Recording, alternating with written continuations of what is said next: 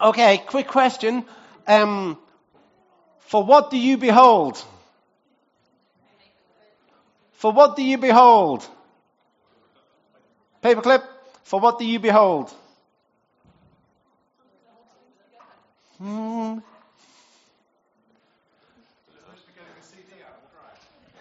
yeah. Does anybody see a house? Does anybody see a house? If this paperclip was red, would you see a house? Has anybody seen the TED talk about how a man traded a red paperclip? Yeah. Rhoda and I watched it last night. This guy had a red paperclip and he had it in his desk and he wondered, hey, I wonder if you've got any purpose.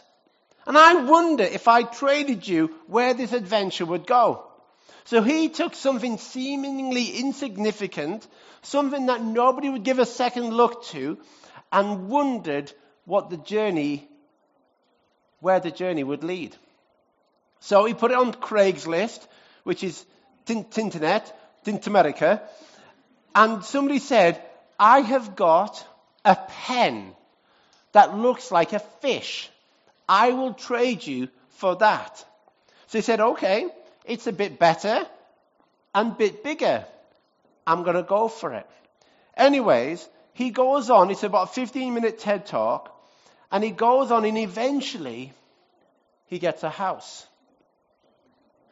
Now, I want to encourage you that you may feel a bit like a paperclip. You may feel a bit overlooked, a bit neglected, a bit bypassed, a bit has been, a bit whatever. But when God looks at you, He does not see something as worthless. Let me just tell you this, and this is an absolute credit to you. I've had a couple of talks prepared for today. But the talk I've landed on, I think anywhere else, I'd be just like, I can't do that there. Because people will think I'm too simple, too simplistic or whatever. But I know here, you say, Andy, we love you for who you are. You don't have to impress us or anything like that. Not that I could, but anyways.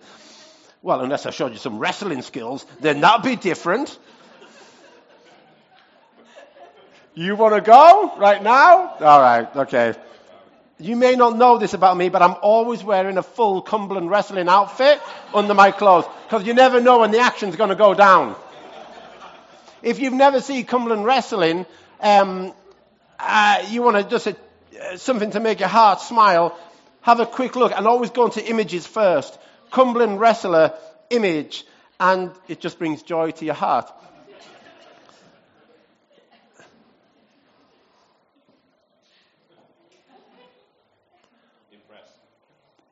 Yeah, yeah. Somebody said to me last week, Oh, you know, when you went on your sabbatical, I thought you were going to come back all like really focused and talk about Jesus. And you started to speak a few weeks ago for like two or three minutes, and we went, Oh. And then you're like, Yeah. You're just like, Oh, yeah, same, Andy. So I am, I'm kind of sorry. Um, it's funny, I looked at my notes like they're going to help. So here's, here's my simple talk. Here's the thing. If my hand represents Holy Spirit, this hand here represents Holy Spirit.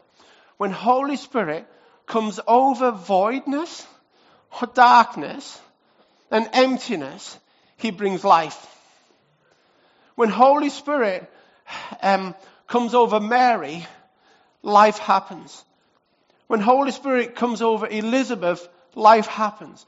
When Holy Spirit comes over a, a, desert, life happens. When Holy Spirit comes over an empty river, the river flows. When Holy Spirit, when Holy Spirit comes, life happens. When Holy Spirit comes under a rock hard heart like mine, life happens. When Holy Spirit comes over you, life happens. When Holy Spirit comes over Salford, it changes. I have got nothing else to say today apart from Holy Spirit is still hovering over things, places, and people. And Holy Spirit is still today wanting to do what Holy Spirit does best. Bring life. He wants to infuse life. Like, you know, Heineken. Yes, Jan, say that again. Did we all hear that? Adverts work, eh? So Heineken refreshes the parts that other beers cannot reach. And I want to declare to you, and this is a stand on chair moment, a steady chair moment, that I declare to you that God the Father, God the Son, and God the Holy Spirit refreshes parts that nothing and no one and religion certainly cannot reach. And I have a sense today that God, by His Holy Spirit, is hovering over me and over you and over your heart and over your family, over your situation. And He is wanting to bring life. We as a church here in this city, we've got nothing else. We don't have steps programs. We don't have all of this other stuff. Unless God's part of the story, the story will not change. Unless God is in the question and the answer, things are not going to shift. So we've got nothing else to give. We've got nowhere else to go apart from God is a God who is for you. He loves you and he can, may see you, but he sees you differently. Ricky last week declared and bellowed that God is a God of the impossible. There's no paperclip will stay a paperclip in God's hands. And friend, I want to let you know that there is a God. His name is Jesus. And he loves you. And he is for you. And one of you, I mean, he's a recycler like nobody else can recycle. He was before restoration, before it even became cool on Channel 4 that he's nobody can restore quite like the Father. And you know why he's the best restorer? Because he's the original designer. And he still remembers what it looked like. So each and every one of us, the Bible declares that have been made in the image of God. And I'm sure we've picked up some muck and dirt and pain and hurt and all of that stuff. But God looks at us and sees us and loves us back into life. Nobody can do it quite like him.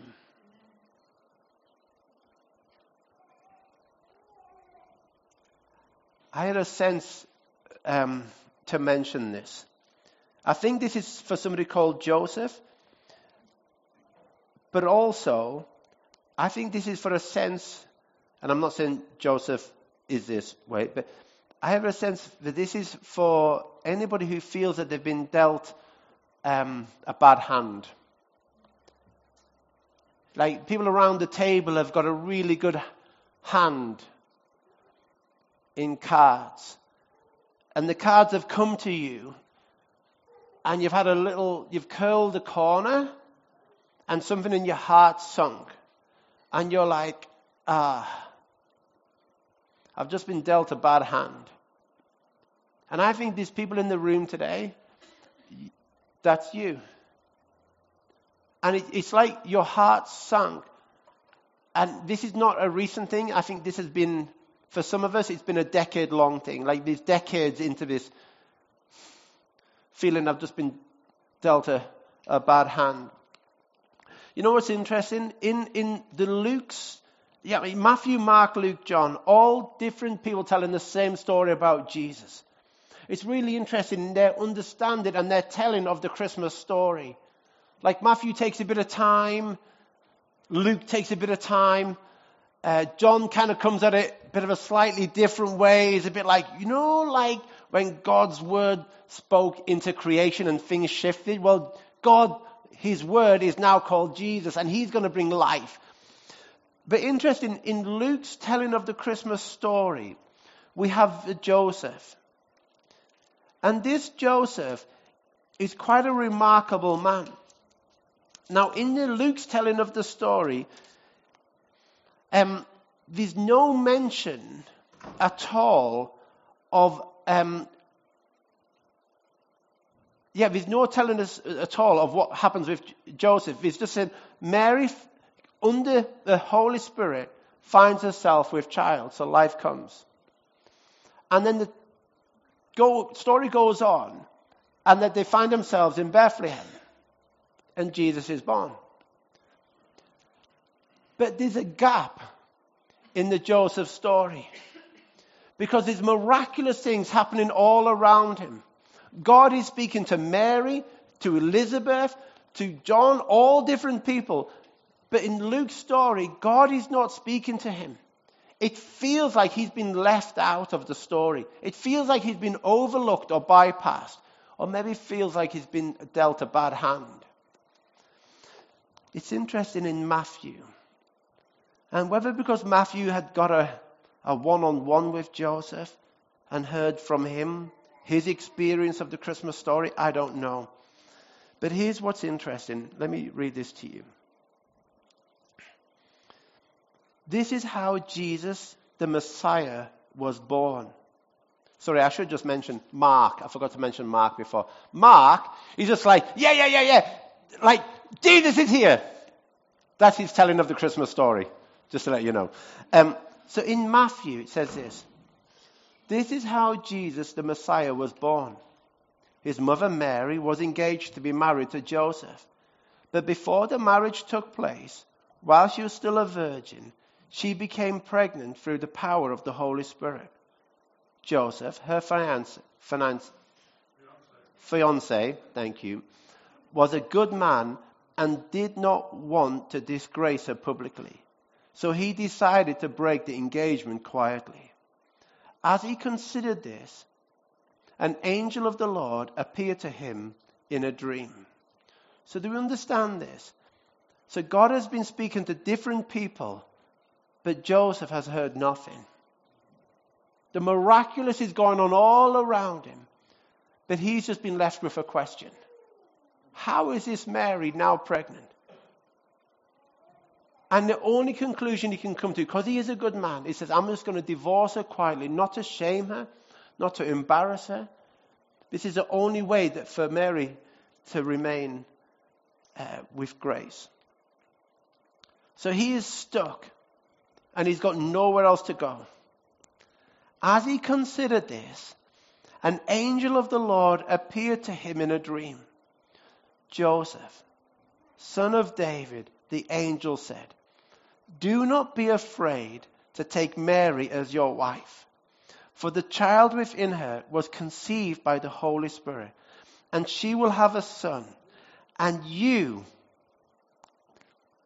and you and you are to name him Jesus. For he will save his people from their sins. All of this occurred to fulfill the Lord's message through his prophet. Look, the virgin will conceive a child. She will give birth to a son. They will call him Emmanuel, which means God is with us. When Joseph woke up, he did as the angel of the Lord commanded and took Mary as his wife. But he did not have sexual relations with her until her son was born. And Joseph named him Jesus. So I wanted to just take a moment to speak for those who are feeling like you've been dealt a bad hand. I have a sense of God is wanting to meet you this morning and to say, I have a plan for you. And I think there's something significant about Joseph getting to name Jesus. Because the naming of, a, naming of Jesus is significant because he's declared in a name what is actually going on. The name Jesus means God saves or I will save. Salvation has come in this one. And the name Emmanuel is saying God is with us. So if you are sensing that you are alone in this, that nobody else quite gets you and you've been overlooked, overtaken, or whatever, I want to let you know that God is wanting to speak into your story and to bring hope. And there in that moment, when hope, when hope arrives in Joseph's cul-de-sac of despair, God turns up. Or whether actually God turns up and hope flourishes. So here's my question to you. When hope comes to town, what happens? When hope comes to town, what happens? Helen! I asked Helen before.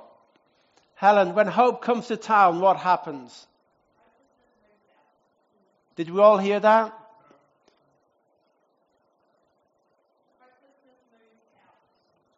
When hope comes to town, hopelessness moves out. This is the heckling bit.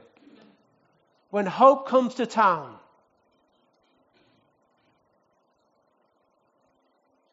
what happens? Joy moves in. When hope comes to town, Everything looks colourful. ha. All things possible. When hope comes to town, New start. heartache is gone. When hope comes to town, Grace meets deep. when hope comes to town, life happens.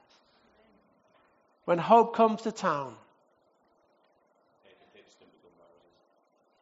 paper clips become houses, can become houses. When hope comes to town, I heard that recently. When hope comes to town,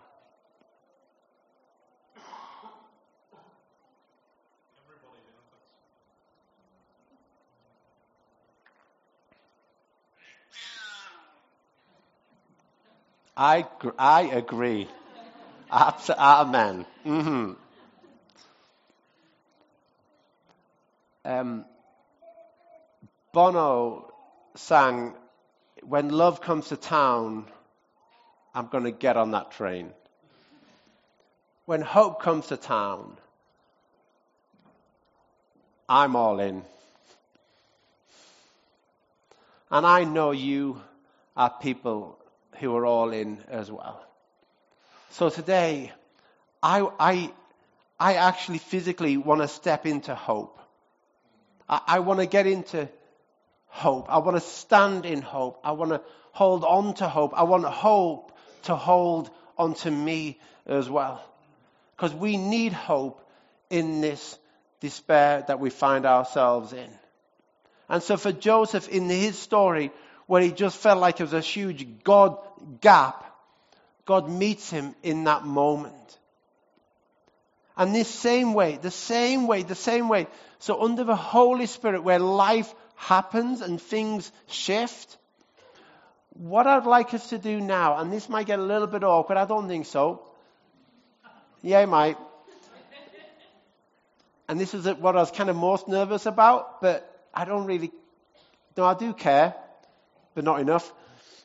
Um, it's a little bit like you're making a move on someone. What I mean by that is this.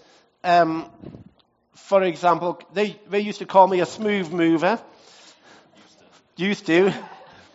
So, what you can do is like a stretch. Ah, ah. Now, that's what we're not going to do. But what I'll invite you to do, we're going to do sneaky prayer ministry.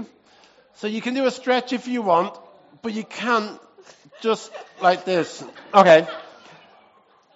See, you have been anointed. And what you have is like a treasure. And God has a history of putting treasure in cracked pots, just like me and just like you. But who you are is an absolute gift to the person sitting beside you. So what we're going to do now is just pray for one another. Now we're just going to do it in baby steps, okay? Because I don't want to um, alienate more people than I already have done. So I think what we'll do first, and you might want to roll your sleeves up. You might not, and that's okay. If you don't have sleeves, that's okay. That looks a bit weird. Just forget about the sleeves. I don't know why I did that. I think it took something from the moment. Why don't you just take your hand and put it over your heart first? If you want to close your eyes, that's fine. If you want to keep them open to see what's happening, that's okay as well. And I don't know how you picture your heart. Perhaps it's like in the Genesis story that there's voidness and darkness and emptiness and chaos. And we're just going to pray very simply Come, Holy Spirit.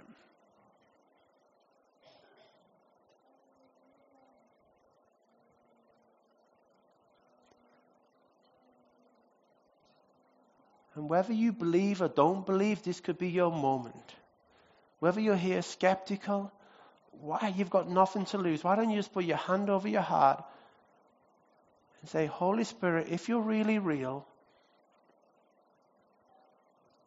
would you bring life to my heart? Would you bring order to chaos, light to darkness, form to formlessness.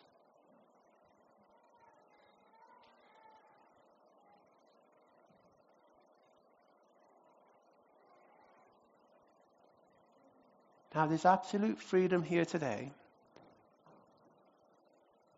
But if you want, I know for some of our heads, that's where the chaos has been. And I feel today that God has wanted to bring some peace. So if you want, why don't you put your hand over your head and just pray the same. And you can pray something along the lines of Holy Spirit, come. Bring your peace. Bring your rest. Holy Spirit speaks your language. You just talk to him.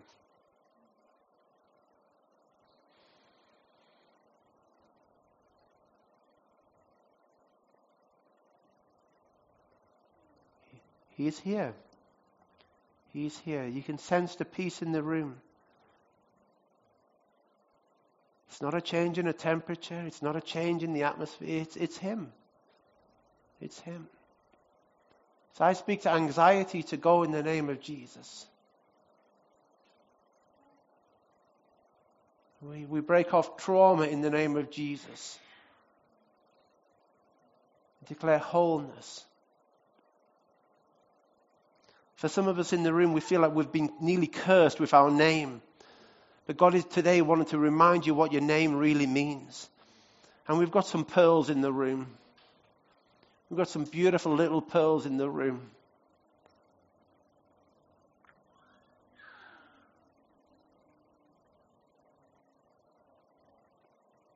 Margaret, your name means pearl, little pearl. He thinks you're so precious.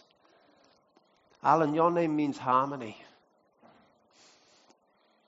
Father, I thank you for harmony. And we know that the enemy would want the opposite for you and your household. So I thank you for Alan McManus. You are harmony.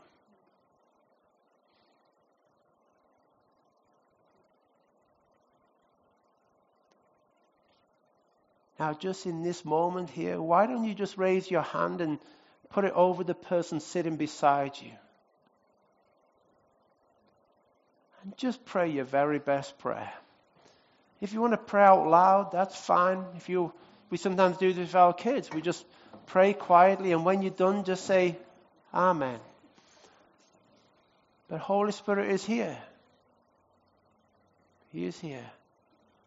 So come, Holy Spirit, come fill us.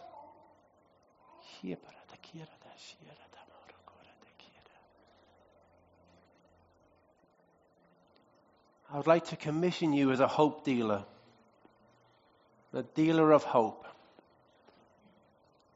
And if you're a real dealer, start now. Richard Lowe, God has changed you from a dope dealer to a hope dealer. That's a bit of all right. So he has commissioned dope deal, uh, hope dealers. No, from dope dealers to hope dealers. Let's get that right. Um, and you know what, though, friends? We've been praying for the Cumbrian line, um, the county line drug dealers. And I don't know if you've been tracking what's happening in the press, but there was something in the press recently where the headline said the county line drug dealers have been pushed back from Cumbria. That's only Jesus. But that's only half the story. I don't want them to stop dealing drugs. I want them to start dealing hope. So, people, are, would you just ask if anybody needs a bit of hope? And would you just pray hope into their hearts and into their lives? There's sometimes, if I'm not sure what to pray, I'll sometimes ask people, if there was one thing I could pray, what would it be? And then your hand has been anointed. And if you want to just take their hand like a handshake, or if you don't know them too well, put it on your shoulder if that's okay by them. If you like the look of them, I don't know, maybe a little cuddle, I don't know. but you are a hope dealer. So deal away, give away. Um, I have a sense actually that in the, in the Christmas story, you've got this Nazareth, Nazareth where Jesus had came from. And people said, what good thing can come from that place? And I think there's somebody in the room that somebody has once said from you that no good will come from you. I don't know if that's anybody here, you're brave enough to say who it is, but somebody once said there's no good going to come from you. Is that you, Helen? I just want to let you know it's not true. Yeah. So would somebody pray for Helen? If there's anybody else, if, if you want a bit more hope, a bit more prayer, um, would you just turn to the person beside you and say, I, I need a bit more hope. I need a bit more courage. I need a bit more, and ask them to pray. So we've got, we've got time. So let's just take a few more minutes to pr- give away what God's given you. So um, I don't know if this is just for me or if this is for anyone here, but um, when hope comes to town, hopelessness, yeah, is gone. But there's disappointment as well. That's that's gone. And I feel like maybe some people here have had promises or they've had there's been some sort of like, oh, this is going to happen. And it's just led to disappointment. And maybe you just need to hear that hope, hope in Jesus, that doesn't lead to disappointment. you know? It's like, you know, with the, um, the Coca Cola ads with Father Christmas coming to town. It's like, how excited would you be if Father Christmas came to town? And it's like, yes, he's going to bring me that skateboard I've been wanting. And he hands you a bottle of Coke. It's like, oh, cheers, cheers, Santa. I got a Coca Cola. I was actually after a skateboard. You know, or what about like football's coming home? You know, how hyped up we all got with the World Cup singing about three lions. Football's coming home. Yeah, didn't though, did it? This is not hype. This is not fluff. Hope is coming. It won't lead to disappointment. It won't lead to a trophy that will get forgotten about. It's real. And if there's disappointment over things you've had in your life, like you need to know that the hope in Jesus is not going to be dis- disappointment. I, I have a sense that actually that is for someone here. I have a sense what Steve has just said, it's actually for someone. And this is not about embarrassing people in any way, shape, or form. But I feel like there's a moment, if you want to step out of that disappointment and into hope, then why don't you come to the front? Um, this is kind of like the best end we're going to have, really. Around about half past, the kids will be done. But I, I feel like God is still wanting to minister today. I feel like God is still wanting, like Holy Spirit is still wanting to come over hearts and lives and bring life. But I want to invite you to come to the front, and we're just going to get a couple of people to pray for you. If you'd like, if God's been speaking to you, then just come to the front. This is a new day and a new start.